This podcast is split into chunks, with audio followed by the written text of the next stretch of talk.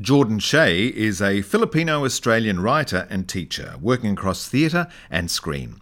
After debuting his first play, two days shy of his 21st birthday, he went on to write plays across the independent sector before securing a place at the Victorian College of the Arts in Melbourne to study his master's degree in playwriting. Since relocating back to Sydney, he has become a distinguished Asian Australian voice in the performing arts. His credits as a writer include Kasama Kita, The House of Boundary Road, Liverpool, Cage, Barbaric Truth, Last Drinks, Little Differences, Cascadia, and many more that have been developed by major companies and independent collectives. He is currently one of the Philip Parsons Fellows for Belvoir Theatre. Jordan has also worked as a producer and director on several projects. Today, he is our guest on Stages.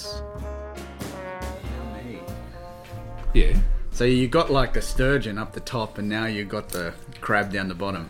Is that how you define yourself? if you were a crustacean, No, no. I think I'm more like a lobster. a lobster. Yeah, I'm expensive, and there's not much to me. You know. Did you like that film, The Lobster, No, no. I don't think I saw it. with Colin Farrell? No, I didn't see it. No. Right. Okay, no. Wish I did. Um, well, that's uh, ended that talking point. Well, no. I mean, yeah. I've seen lots of other good films. I mean, I was obsessed with. How when was that released? Um, probably ten years ago. Olivia Colman's in it too. Yes, I did. I did see that film, The Lobster. Yeah, I was. Thought you meant this old Berlin film because I go down to um, the uh, film club in Darlinghurst. You know that DVD store, Yep. that video store, and I don't think many people go to it much. And I think I picked out this really old Berlin film called The Lobster. That would be Dust Lobster. Yes, it was. yes, yes, it was. No, it was. Yeah, because the guy down there kind of kind of knows me, so not kind of knows what I like. You know, like obscure things, things I picked up in drama school that he's got, and you know, yeah, we just go for it. He gives me so much weird stuff. It's great. Well, welcome to Stages. Thanks. Thank you. You're you're one of uh, only out of out of 100 and you know 45 interviews. You're one of about six who have only, have approached me and say, "Can I can I be on the show?" Yeah, I'm desperate. I'm desperate. I'm no, yeah. Um, Well, it's important for an artist to promote themselves, isn't it? To get their their name and and um, thoughts out there. I think it's important, but it's also, you know, the thing that I love about stages and the guests is that it is preserving our history a lot, our really young Australian arts history, and I'm, I guess I'm really obsessed with knowing what came before me, Yeah. you know, and what what's, you know, what's been done, even little readings, obscure readings that were done in theatres that don't exist anymore. I love knowing that there were productions of, you know, certain things before. So that's always yeah. That's why I think that's the biggest reason is to make sure you can archive, you know, your thoughts and feelings about whatever questions. Yeah. So important. Um, and you're quite right. I mean, I love it. it. It keeps me going because I'm recording sort of vital oral stories. Yeah. I think, but not only with established legends, but also emerging talents. Yeah. You would be aware that I've spoken to a few people who are your peers at, the, at the start of their Yeah. careers, and you're you're now one of those. So it's um, it's great to get your stories of where you're at now, Yeah. and then maybe you can come back in five years' time and Yeah. we'll do an update. Speaking of emerging, it's weird. I turn 27 next week, and I found out that I'm no longer classified as emerging in in the bracket, given my given what I've accomplished and my age. Someone told me this morning. They said, "Oh, I don't actually." They said it as a joke. They said, "I don't think you're actually classified as emerging anymore." And I thought it was a joke, but then I did some serious research into um, age brackets on funding applications. Yes, I'm just slowly starting to leave the emerging category apparently dear, but i don't dear. i don't agree with that Are there um, awards categories of best emerging playwright? i wouldn't know i guess i've left the category now i mean what do you do You're no longer eligible anyway. nah no it's dreadful So you're a, a playwright chiefly. Hmm. Do you act as well? i did i did Is that how your career began? Yeah, yeah, I did. Um, I really wanted to do it when I was a kid. You know, voices and mimicry and kind of comedy and all that. I really, I really desperately wanted to be in musical theatre. I wanted to be like an old-fashioned musical comedian. a character man. Hundred percent, yeah, and there heaps of reasons for that. Um, and writing kind of just came to me when I was at uni. I started, you know, kind of did this creative writing course, and it really just started to to breathe for me. And then I wrote my first play when I was about twenty. Yeah, it. it I like it better now. I, I love being a writer. It's yeah, it's my favorite thing. Sorry, that's the sparkling water. It is my favorite.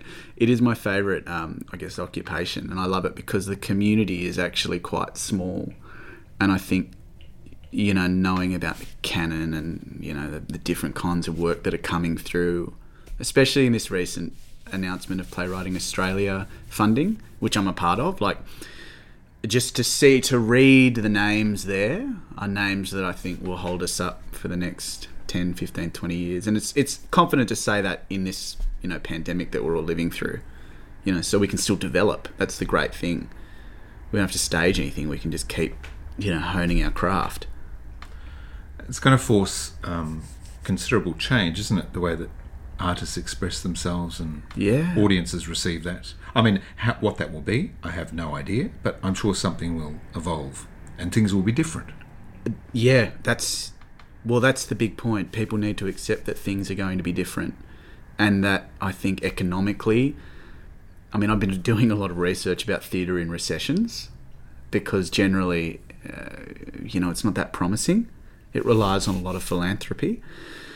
And I think it also relies on, you know, some pretty heavy bailouts. We've never seen anything like this before. Um, and a lot of groundwork as well to just put pressure on government and all that to make sure that they do consistently and continuously support this industry, this massive industry, you know, of people just wanting to get out there and create. But it will change, the stories will change. I, I don't think you'll go to a play and, and not remember this time now. You know, whether it's a small inference, whether it's a play about the pandemic, which I really hope we don't see. Well, I mean, you know, other periods we had all those AIDS plays. Yeah, yeah. A couple of 9 11 plays. But that's that's a natural human response, isn't it? To sort of make art about it as a Well- way, a cathartic way of dealing with it. That's right. And Tommy Murphy said to me the other day, he said the most beautiful thing. World War II gave us Waiting for Godot and Oklahoma.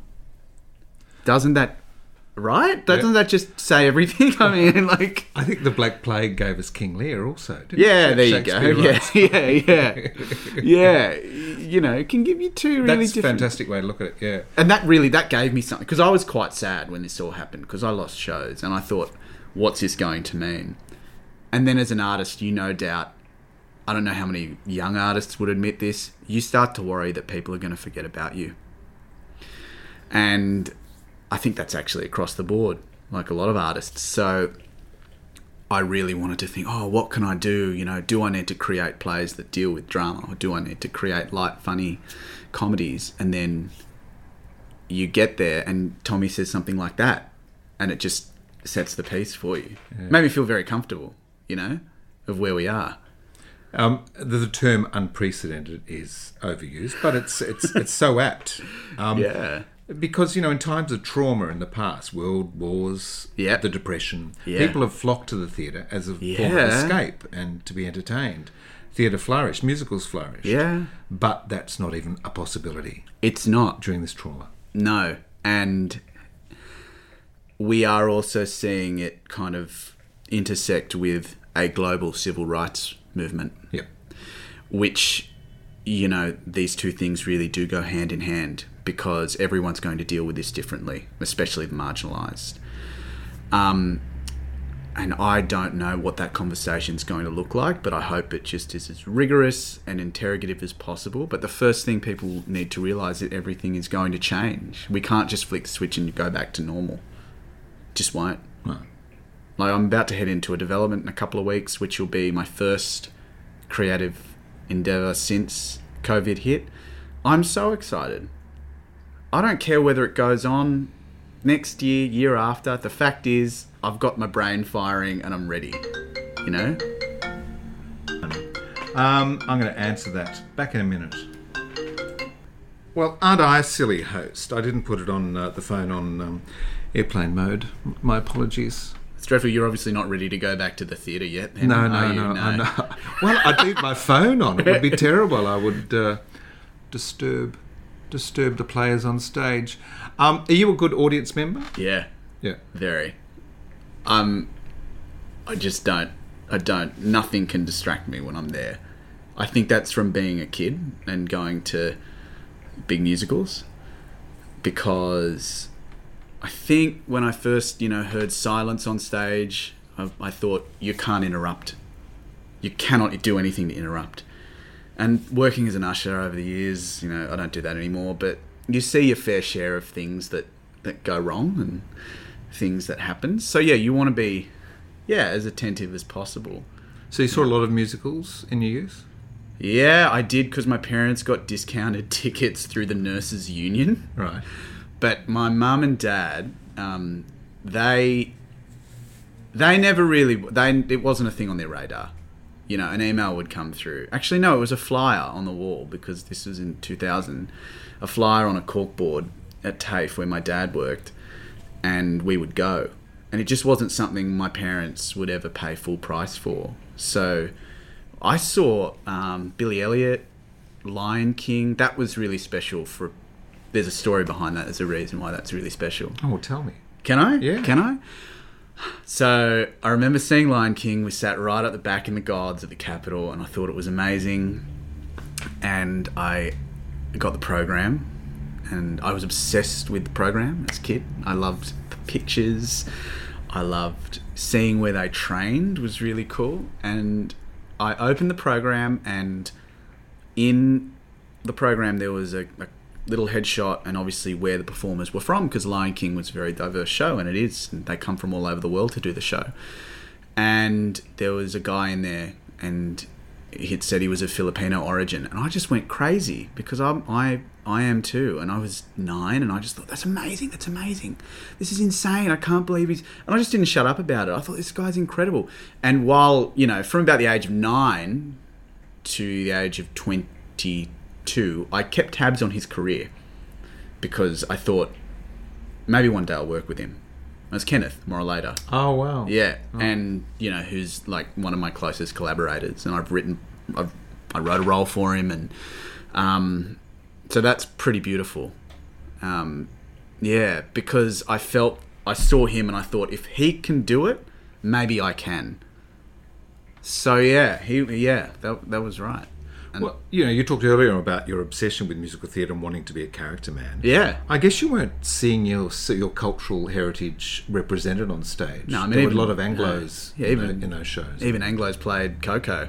Peter, I mean, I mean, even though it's terrible, it's terrible, you The know. Mikado. Yeah, the Mikado. Like I think, um, yeah, and it kind of stemmed even from when I, I looked at programs because I loved theatre programs. I still do. I bet you um, savoured every profile, and you could name every ensemble member from, Yeah. from those musicals. It's pretty during, weird. during the nineties. Oh no, I think it's great. I mean, Yeah, you talk to a lot of kids today, and they have no idea. You know, and you Yeah. think, well, how vested are you in knowing your industry and the people Yeah. that you could possibly be working with? Who are the creatives out there making? Yeah. Who are the designers, the directors? It's and I've worked with older actors as well of that vintage, and they find it really flattering when I say, "Oh yeah, you know that was with um, X Y Z." You know, I worked with Anna Lee uh, on a play called Snap Season. Sister of Mark, yeah, sister of Mark, sister of Mark, and she who was in Gallipoli. who was in Gallipoli. I'm just putting the frame around it. Yes, the yeah, Yes, yes. absolutely. And that, that's a wonderful family because her son is a sound designer. Great family. And Anna said to me, Oh, I did nine. And I said, Oh, with John Diedrich, you know, and um, Judi Connelli, I think. I think it was Judi Connelli. No, No? no, no. Nancy Hayes. Yeah, Nancy. Ha- yes, Marie, Nancy Marie Hayes. Mercedes. Yes. Jackie Reese. Tina Yeah. Arena. Tina Arena, yeah. Caroline Gillmer. Yes, Caroline Gillmer. All Yeah, these. yes. And Anna Lee. And right? Anna Lee, of course. Anna Lee. One of the best nights I've had in the theatre. Nine. And Jenny Anderson. I don't know if you know Jenny Anderson as well. She's a talent agent now, and her Gerda son. Nicholson? Yeah, yeah, Go- yes. But I said John Diedrich, and she loved that, and I think she liked the emphasis on the fact that I knew what they what she'd done because I had the record, you know, and um, that was really important because you'd hate to have older actors walk in there and not feel that they're, you know, respected because we really need to respect our theatrical elders. Well, I think that's what impressed me about you when I've been getting to know you over previous months. You know, this this kid who's 27, Yeah. who has the head of a you know 60 year old, or the, the, the knowledge of Yeah. a 60 year old Yeah. about our industry and Yeah, history, which is really um, attractive for people that that think, hey, you know what. What you're talking about, really, uh, and I liken it to you know Tony Sheldon talks about when he went to Broadway. He was so embraced by that community because he knew them all. He knew their work. He knew their history. Yeah, and he, I mean that that kind of mature age approach feeds into my work a lot. Um, you know, like I, I try to write from an older person's perspective, and all that kind of comes back to when because my parents are older. I grew up with with adults. You know, I didn't. There weren't a lot of kids, and my parents made sure that I was very kind of um, culturally aware. So my mum took me to see The Birds on my ninth birthday, The the Hitchcock. the film. Hitchcock film, Right. Right, and um, I loved it. And they took me to see Marcel Marceau. I was very lucky, you know. So yeah, it's kind of from that upbringing.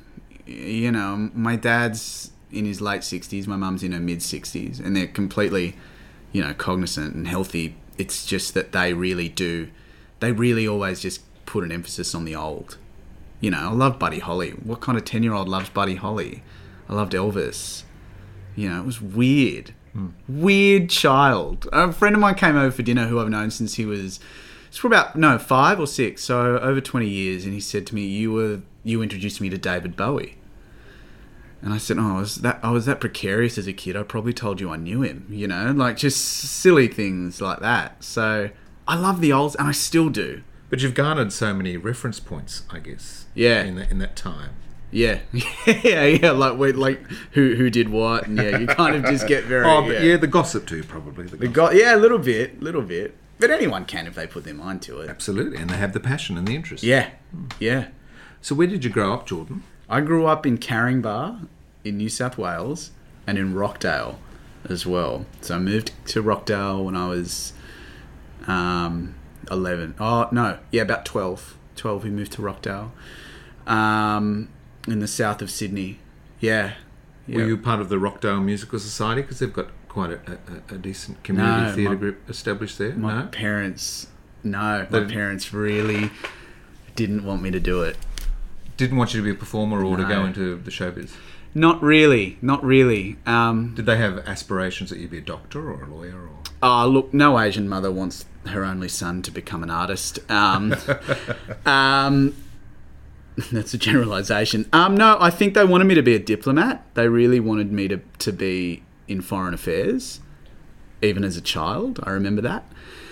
And it was kind of very interesting for me because I loved that industry and I loved shows and everything. And my school was very performative. St Mary's Cathedral College, you know, very performative. Um, school concert rolled around every year. It was the greatest night of my life. You know, I, it was on at Sydney Town Hall. I still get chills whenever I walk through it or by it. You know, so yeah, it's elect- It was electrifying for me. Um, but I never really got. I never did drama. And outside of school, I never. I, I craved it. I craved it. You must have been a good English student. Yeah. Yeah. Very. Yeah. I think I think so.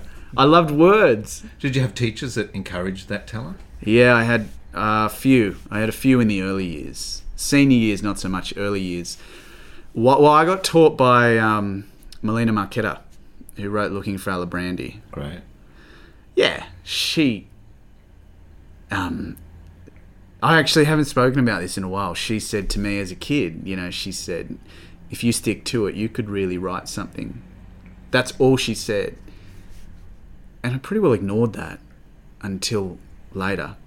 And we lost track over the years because her career has obviously skyrocketed. My career, you know, has started to do something, and, and she and I got in contact with her recently, and now we have a really nice little dialogue going on. But she was extremely encouraging. And the other encouraging teacher I had was a guy called Russell Smith. he was the way he spoke, the way he executed words, and the way he executed language for me got me so excited. And he told my mum at parent teacher, he's like, he should be reading, you know, he had that voice. He, he, he should be reading um, Orwell. He should be reading Orwell and, and Steinbeck. Stein. So my mum went out, you know, like any mother, and just bought me all these books. So I read, you know, 1984 and Grapes of um, Wrath. Grapes of Wrath, Animal Farm, Of Mice and Men, you know, and that was my beginning. And I loved language. I didn't like any of the analytical stuff that came with English. I loved the creative language. I loved describing things. And the the piece of advice that Melina said to me was she said, Make sure, Jordan, you put the person there. You put the person where you want to see them, where they can see where you what you are seeing. So that never left me. Yeah. It's amazing how a comment that a teacher makes can just gestate there in the back of the. Forever. Yeah. Forever. You can pull it up whenever you need it. And Yeah, and it was she taught me when I was 13. So it wasn't at a year that I really took that on board. It was a year where you're like a sponge, you know, where you you know, you're a teacher, you it's you take it all in. yeah. So, yeah, it stayed with me. It's still with me forever. Yeah. What was the first play or musical you saw which really had an impact on you? Oh, there's two. Yeah. Pan at the Capitol Theatre. Uh, the Peter Pan musical. Jacobsen's. Jacobsen's did it. Yeah. Did you? Did Was you? it Jacobson or Jules? Was it Kerry Jewell? And It may no. The Jacobsens ran the Capitol, right. so they, I guess, produced it, Right. and that was in the period of time where they produced it. And I think it was Kerry Jules. Were you in it? No, no, no. No. Okay. Um, but that had a huge impact on me. My dad took me out of school to see it. 2000. It was the year 2000. So 20 years ago. Whew. And Stuart Wagstaff was in it. Yes, he played Smee, I think. No, Daniel Mitchell played Smee. Smee, oh, right. He played Old Cookson. Bill Ah. Bill Kerr narrated it as J.M. Barrie. That's right. And Christopher, somebody uh, came in. He was in Dynasty at the time and played Hook, Captain Hook. No, it was it was actually Philip Quast. It was Phil Quast. He'd come back from England to play Hook. He may have taken over. I'm sure there was a guy called Christopher. Somebody out there will correct it. We'll ring Tony Sheldon. Maybe, yeah.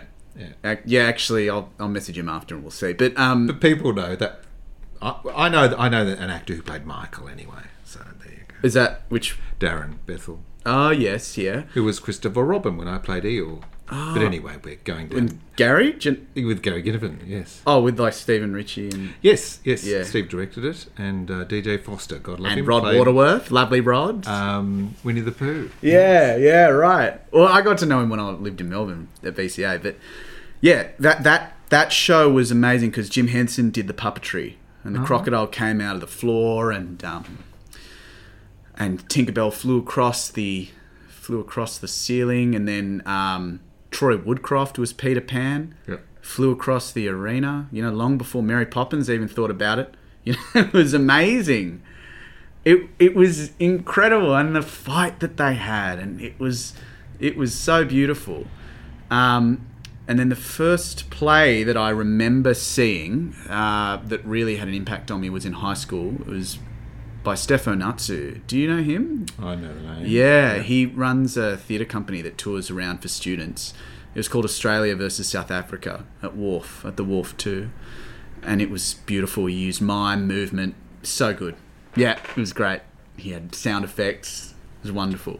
So was it a theatre and education? It was a theatre and show? education Right, piece, yeah. And um, uh, Robyn Nevin was the artistic director at the time and commissioned them to kind of create plays that really educated and educated us on racism, educated us on class, you know, made us care. It was beautiful. And I remember the opening, they went around and as security guards pretending to check people's bags.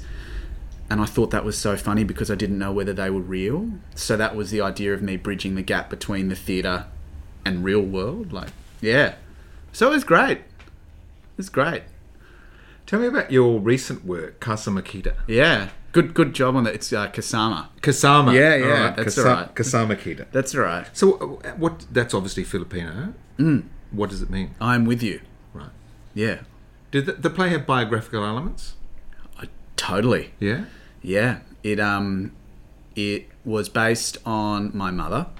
It was based in Oh, the first act was pretty well based on my mum coming out here in 1974 in October, when Whitlam was on the brink of his second victory. And I say that because the backdrop of that, the play was really written and performed at a time when we are currently in this real conservatism.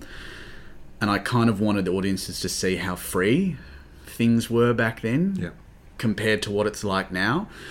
Yeah, and so I interviewed my mom and, and her friends and uh, about you know what it was like to come out here as an 18 19 year old and just see things and experience things they were living under a dictatorship at the time so the freedoms and the luxuries had nothing you know it was nothing compared to what you could do here and I really wanted to make sure, going back to Melina's comment, putting put the audience there. I wanted to take the audience on that journey to show them what they were experiencing.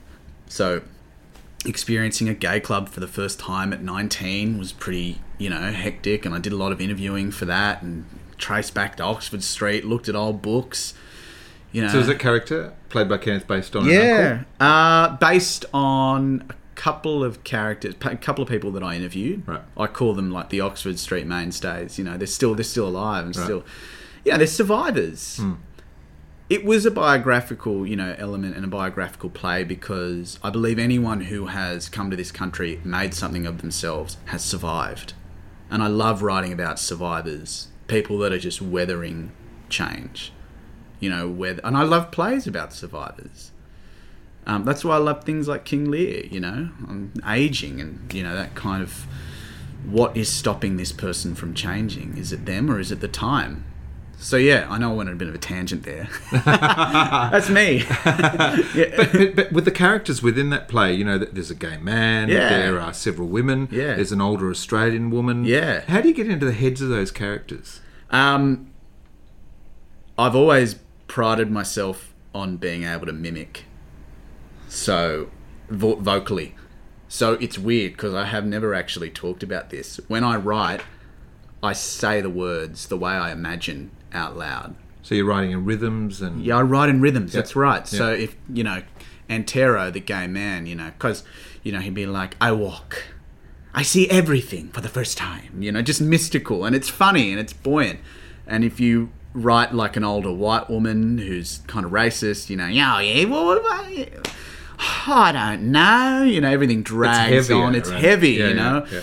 it's um. I was always obsessed with accents as a kid, so I, I kind of have always had that mimicry in there, knowing how they want to speak and how I would like them to talk. And fortunately, in most of the work I've done, the characters have sounded the way I've intended.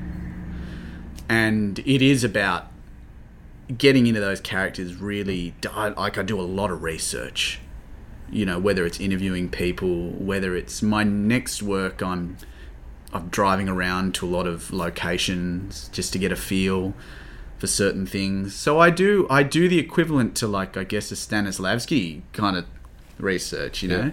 Because I want I want to be as accurate as possible because you've got to respect you've got to respect the characters that you're writing because I think actors are the most inherently gifted people in the, like in the industry. I, I say that because the amount of work that they have to do, you want to make that as easy as possible by being as generous, by giving them, you know, so much on the page, by giving them those complex rhythms, you know, to empower them really.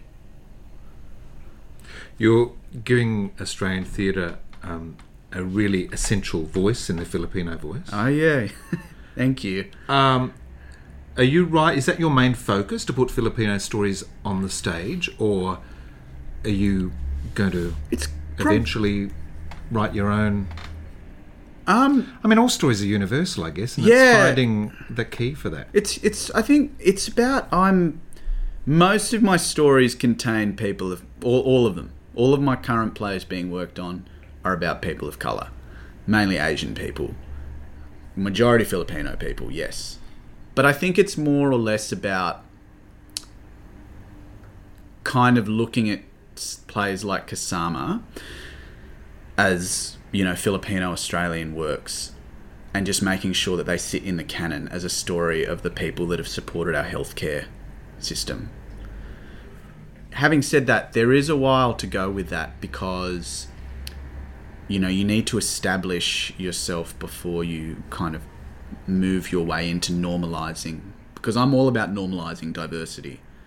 That for me is if I see a Filipino person on stage, it makes me feel great, but that's normal for me because that's how I've grown up. Um, and I think that's for for me that's kind of very resonant with everyone as well. So you know, queer cultures, queer communities, you know, indigenous people, we have to normalize that sense of the theatre because that is normal to us and to them and, and to everyone. You know, that's normal to see themselves on stage because they're the communities that we live in. Yeah, does that make sense? Yeah, absolutely. Yeah, great. Absolutely. great, yeah. Thank you for coming to my TED Talk. Oh no, I love it. I love it. Big stadium here. Um, Bigger than the Trump rally, yeah? yeah, yeah, Yeah, yeah, Well, yeah. that doesn't take much competition. It would seem at the moment. Oh, It's fabulous. it is. Are you whose footsteps are you following in? Have there been um, obviously there's been a, f- a smattering of Asian writers beforehand, but but Filipino especially. Oh, um, I have in the industry that I look up to. Uh, there's a handful. I mean, Von Patiag, who's a couple of years older than me, and he works in film and he also works in theatre. I look up to him to no end because I think he's so self-sufficient and independent.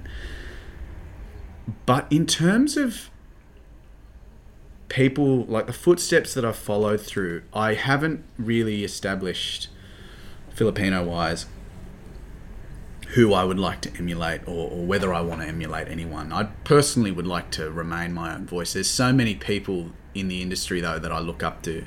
Shakthi, who wrote Counting and Cracking, um, Kenneth, you know, because I think he's worked his way through an industry, you know, being kind of funny and being supporting and and now he's working to kind of make himself a mainstay. Um, and a number of other people, people like uh, Pascal Berry, um, Miranda Aguilar, who's coming up, you know, in the ranks. Um, I kind of see myself as always just looking at them and, and thinking that in 10 years' time, when the next, you know, crop of Asian writers or whatever, or POC writers come through NIDA or VCA or just are out there creating work, that I feel it's going to be safe. You know, it's going to be a, a more, um, you know, reflective landscape of what we're living in. Yeah. The Kasama Kita audience Yeah. was that as pleasing as you wanted in the, in the, the faces that you saw turn up? I felt like I could have. I, f- I felt like I could have retired. I was so happy because it, we were the second um, highest selling show in that space in Belvoir, and the producer Emma Diaz of Aya Productions, she really made sure that we were out there. So SBS picked us up, Sydney Morning Herald picked us up. People that I hadn't seen came to see the show, and there's one particular story, if I may share. Well, the yeah, if I may share. That's, that's why you're on the show. Yeah, well, that's. Share away. Oh, so I'm 27. I'm not. I'm feeling like I'm 50. My mum's old housemates came and saw the show um, from the uh, mid 70s. They'd lost track of her. My mum's a really private woman, and when the SBS interview, which took a lot of arm twisting, went live, they saw her and they just went crazy. They were so excited. Wow. So they came, they got in touch. But I think the the story for me about the people that came, I mean, there's so many. I've wrote, I've written it all down too. I've written so many of these down because there were so many wonderful reactions. I've seen people wipe tears from their eyes, applaud. You know, my aunties who'd never really been to Surry Hills came to Surry Hills. You know, it was amazing. But a gentleman came to see the show and he was in uh, like a mobile scooter. And I thought, you know, who is this man? Um, and he was my year nine homeroom teacher, right? And he's quite ill now. He has a degenerative illness, but he's quite like he was completely cognizant, and he is completely cognizant and completely able. I was overcome with emotion. I didn't know how to approach him, so I sat up the back of the theater, like way up the back, and it was packed. And they got him a seat down the front. They took his wheelchair out, um, and he couldn't stand. At the end of the show, when they gave a standing ovation, he got himself up. Wow. And um, I just thought, well, yeah, I'm in the right place. Because it's done that for someone that I know, but it'll probably do that for someone that I don't as well. Yeah, absolutely. And he, you know, I remembered him as the minute he stood up and the light shone on his face. And There yeah, you go. That, but that healing property of theatre as Oh. well. You know that he can get himself up to stand yeah. And and forget all of that pain just for a few seconds while he. Yeah, and he he's he's not that well as well. I, I was really stunned by him because he was a tough teacher, and we kind of resented him as kids. But it made a lot of sense. Um, his teaching practices as as I've become a teacher myself, and as I've gotten Yes. a little older, and yeah, that was really moving because he he loved it. He absolutely loved it, and he'd seen the article in the Sydney Morning Herald. I mean, there was no. I couldn't ask for anything more. I could not ask for anything more. If it was in a bigger theatre, I would have lost him. But because it was in a smaller theatre, I got to see him. And you know, and just that I had people write lovely emails, letters to me uh, from like the gay community, the Filipino community, thanking me for representation. That is just there's nothing nothing more I could have asked for. I guess you learn a lot from watching an audience as well. Yeah. Watch your work. Yeah, you yeah. Yeah. Do you make? Did you make changes as the season went on? Yeah, I did. I made edits. Right. I made little edits as the, The season. Yeah. Actors would have loved that.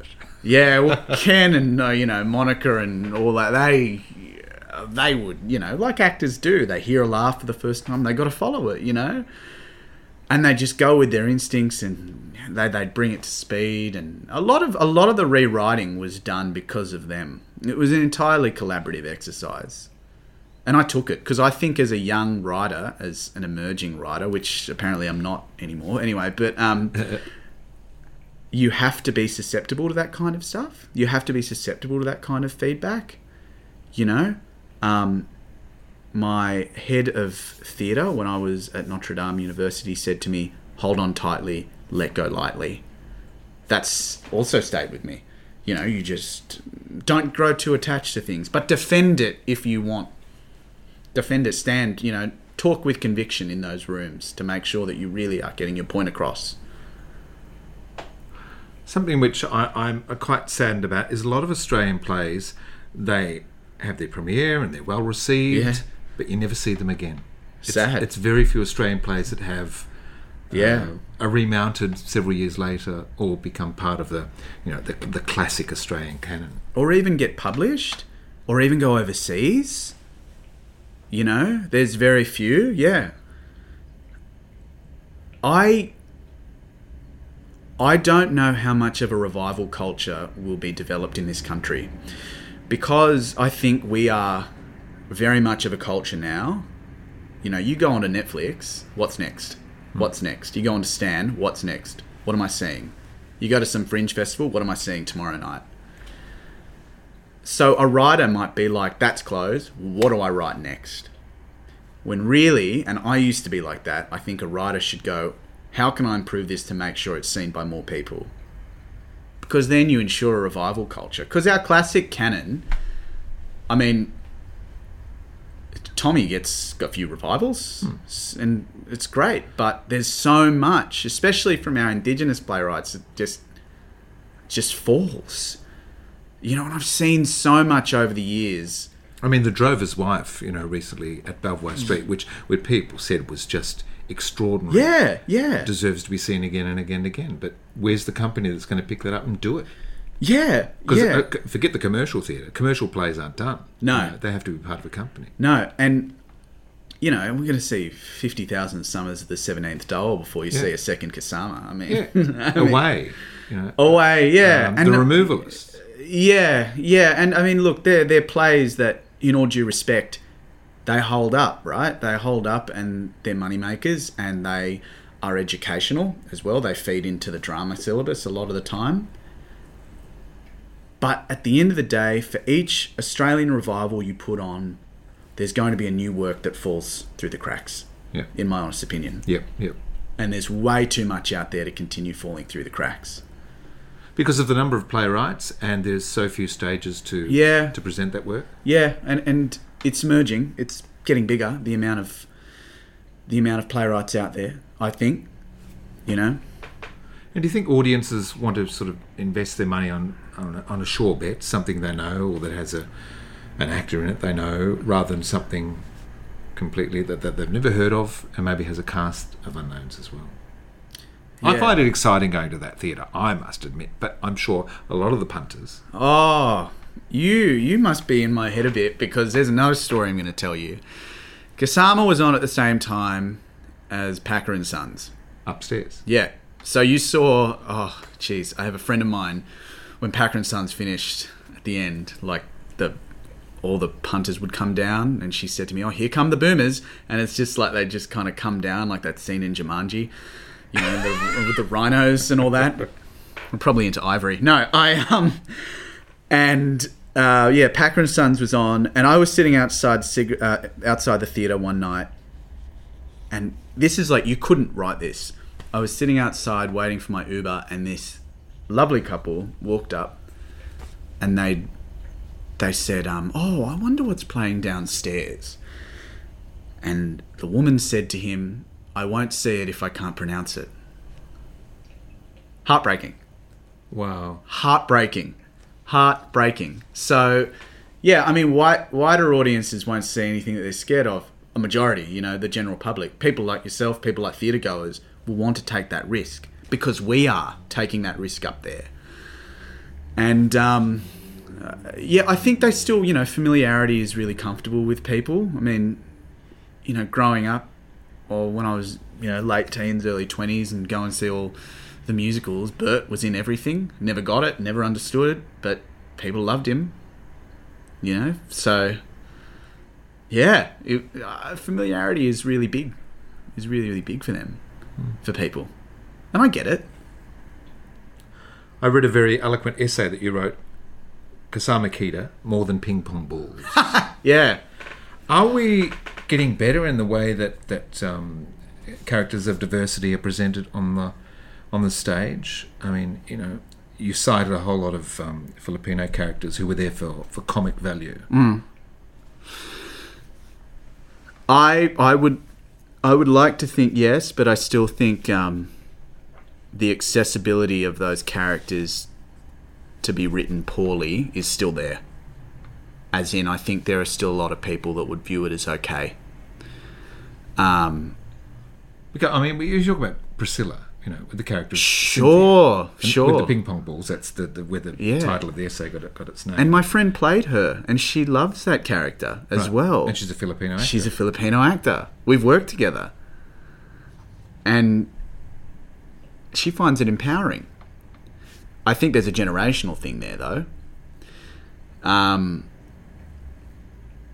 Priscilla, and look, Priscilla is is one one show, you know, one film that represents, you know, Southeast Asian women in Australia, and I'm sad. I'm sad that it's a go-to. Um, but I think that we, in order for us to get better at representing these characters, especially Asian characters, the gatekeepers, or, or when I say gatekeepers, I mean artistic directors, executive producers, literary managers, need to read a script or consult or employ assistants who are of the diaspora to read and see if it is problematic and then say flag this immediately and say this is problematic this shouldn't be this shouldn't be put on it's going to offend people. It's going to hurt people. But more, more enough, it's going to disempower people, which is the worst. Yeah. So I think that it really depends on who's reading the scripts. I think it's still easy for, um, you know, a, a person to write a play with a character of Asian descent that would be seen as stereotypical or problematic or, or anything like that. Well, another musical, you know, Muriel's Wedding. You know, the Asian character Oh, yeah. in that. You know, which our dear friend Kenneth Yeah, Kenneth. in the original, Yeah, yeah. uh, the, the um, Chinese restaurant yeah. stuff. Dance Monkey Dance. Yes, yeah, they say the the table. Dance Monkey. Yeah, they say Dance Monkey. Yeah. Um, you know, I saw that on opening night with him. My only thing is when I look at him and I've seen him in beautiful plays and I've seen him in my own work and I know how undeniably creative he is. And David Uch, who played um, the other uh, China, uh, Japanese Japanese businessman. Um, and I know what they're capable of. Like I know the the, the huge amount of work that they are capable of. So, yeah, it, it that representation really needs to stop. You know, I, I think shows like Anything Goes, you know, with the Luke and John characters, Thoroughly Modern Millie. yeah, thoroughly modern Millie. Um, you know, I'm not in musical theatre. That's not my area. So there are complex layers to it that I can't really go into. But at the end of the day, if it's going to stir up a debate, right, and you're a producer, you're sitting there on Facebook and you're watching all the posts and everyone's blowing up and blah blah, and you know people are getting rightfully angry. Wouldn't you have wanted to done have done something that didn't do that? And of which there are so many of those things out there. That's my opinion, anyway mm-hmm. You would have wanted to do something that didn't take up the airspace negatively and just uh, you know done something that was constructive But there's so many works of those previous generations which, which had that content, whether it's big content or a small element, which yeah are really problematic for, for those shows going forward and being produced Yeah. now, unless they are reimagined or have swift editing or yeah i mean so you think things like south pacific Yeah. right so things like happy talk. hap- y- yeah so bloody mary i'm Yeah.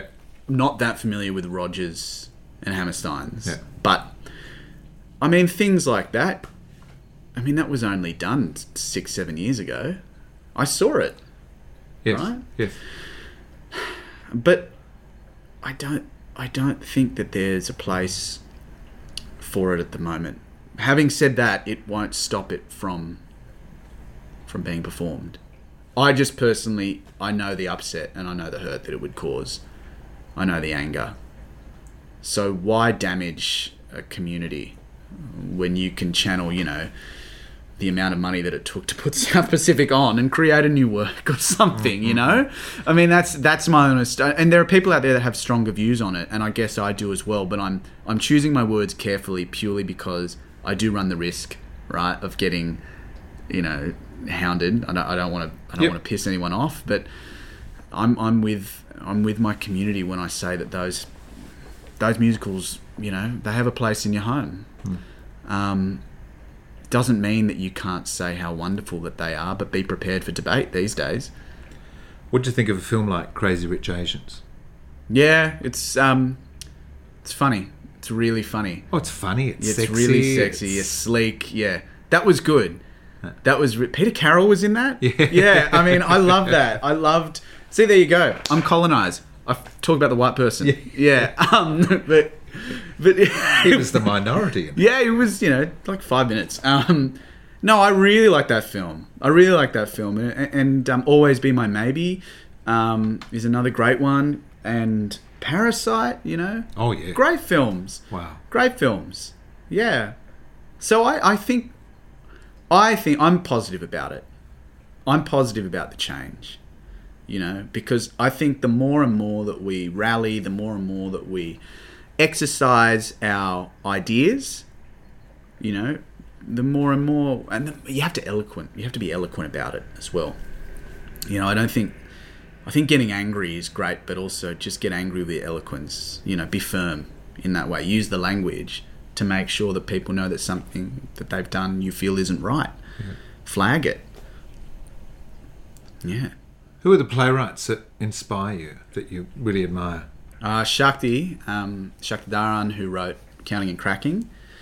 Tennessee Williams. Of course, yeah. Yeah. Have you been to his house No. in No, Key we- West? Oh, right. I thought, You need- you need to I thought that. he might have been uh, at No, you- Cabramatta or Burwood. something. No, Burwood. Burwood. Yeah, Burwood. No, yeah, Burwood. No, um, um, Key West. Um, ah, Patricia Cornelius. Tracy Letts. A hundred percent Tracy Letts. Tell me about Superior Donuts Oh. because I saw that on Broadway as well. Did you? Michael yeah, McKean? Yeah, yeah. Yeah, great play. Tracy Letts. So And didn't they turn into a sitcom for a while? Yeah, it was with Judd Hirsch. It was awful. Um, but Tracy Letts' Superior Donuts, I saw because my parents travelled heaps, Right. and I'm very, very privileged to to be able to travel, and we went everywhere, and we saw Superior Donuts, and I remember he wrote this line that said, um, "Ponytails only look good on two things: women and ponies." And I just found that really funny. And that night at the theatre, I thought, oh, he's this is really clever. You know, there's an older gentleman, right, who's fighting gentrifying change in a donut shop. You know, he's a man of. There were just complex layers to it, and I really liked that work. I really loved that work, Tracy Letts' um, piece, and and other plays. Uh, yeah, Raimondo Cortese, who taught me at the VCA. Um, Lachlan Philpott as well has a really beautiful way with words. Um, there's so many, a lot of Australians, and you know people like Anchuli Felicia King as well, who wrote White Pearl. You know, I mean, she's she's a hero. Yes, and um, I saw it at the Melbourne Theatre Company Golden last year. Shield, Golden, Golden Shield, Shield. fantastic. Yeah, Right, like Yeah. it's real, and I want I want to see that. it's so dense and writing in different time frames and, and Yeah. different languages. different languages, uh. you know, different dialects, different characters. I mean, you talk about people that get into the mind frames. She gets into our generation. She satirizes our generation better than anyone I know. Because we deserve to be satirized. Yeah. I reckon we do. I reckon we do. Are you good at um, when you finish the script, handing that over to the company to present every night? Can you, can you let go? Are you happy father to say, "Fly, be free, be happy"? Yeah, I had to do that. Um, I only saw Kasama about uh, five times. Um, and even then, an established playwright friend of mine said, "Oh, it's too much. Don't don't see it five times." Um, but I I am I am good like that. I'm really good like that because it's not my play. I always try and say, you're going to come to Belvoir, you're going to come to the old 505 to see our play. Because it's our play. I'm not putting the lights on. I don't paint the set. I do sometimes. No, I have done that. But, you know, we've all done that. I'm not doing the costuming. It's our play. You know? So, yeah, I am. And you have to be. If you want longevity, because that equals easy to work with you know and it's not you can't you can't be you, you i think you should be militant in what you want to say i think you should always stand with conviction and speak with conviction about what you want to say but i think you should always let the right people in the room to say what you know you think is right and to take that all in You're currently one of the Philip Parsons Fellows yeah at Belvoir Theatre. yeah What does that entail? Well, it was originally um, a fellowship for one person, but they branched it out and took on um, six of us, so five writers and a dramaturg for the year. Um, and our year has been kind of thrown up by COVID, but also it's been put into perspective a lot. We're all writing, we're all writing pieces that we're presenting and pitching to the company within, you know, within Belvoir. So we're working as working artists within Belvoir. So we have access to really great dramaturgical minds, people like Lou Gough, Don Mercer. Um, What does a dramaturg do? Oh, I oh this is big. Okay, so a dramaturg, and I was reading this in the Wherrett biography, right? Right, floor The- of floor of heaven. Yeah, Floor of Heaven, which you put me onto. Yeah. You know, um, wouldn't you have loved to have interviewed him? Sorry, just, oh yeah, wouldn't yeah. you have just what a what a mind, Richard Wherrett, and um, a career.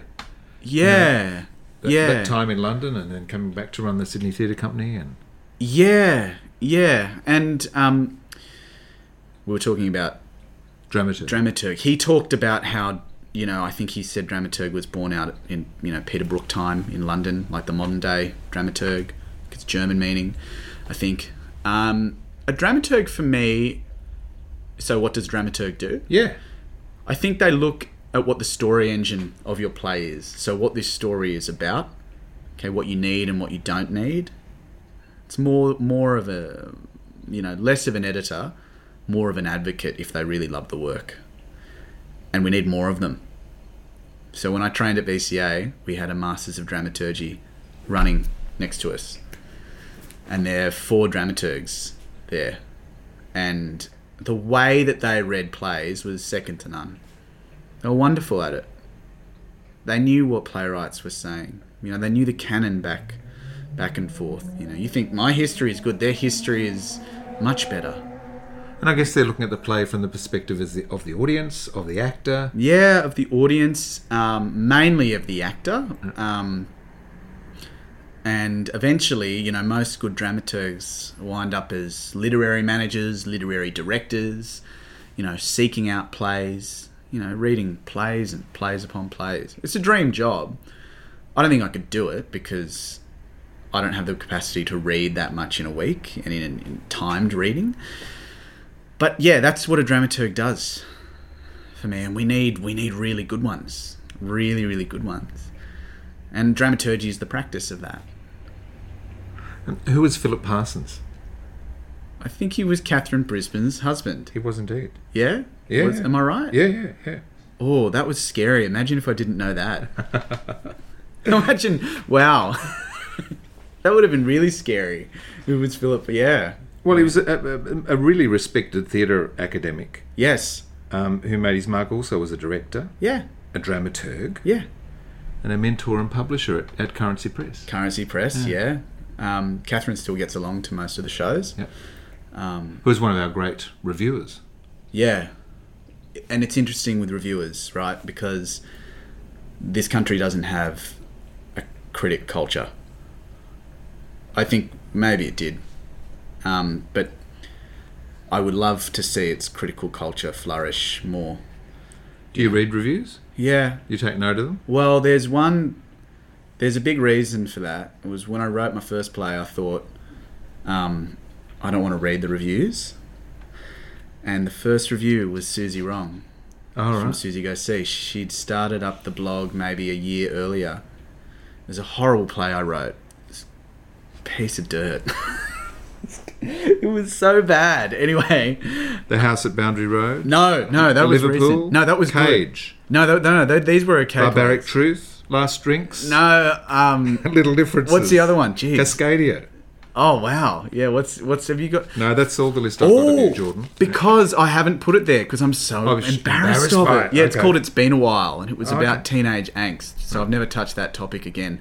Um, she wrote that it was a gallant step forward for theatre makers, and for me, I read that as keep trying, keep going. Right. So without her, I wouldn't. I don't think I would have kept going. And um, so I do read reviews. I I also read reviews of other people's shows as well, just as on a critical academic level, you know, to to see how they're structured. And I'm not by the big newspapers. Not really. I'm not that impressed by things like Time Out, Audrey Journal. I generally, yeah, I love what they've said, um, and I think some people respond better than others. But yeah, we don't have that, you know, criticism culture in this country. You know, we'll, we'll more likely see a panel of, you know, ex-football players with hamstring injuries giving their thoughts on the state of origin, rather than a panel of critics giving their thoughts on a play called the State of the Origins. I don't know. There you go. Take that, hey. So what next uh, in this time of love and cholera? Love and Cholera.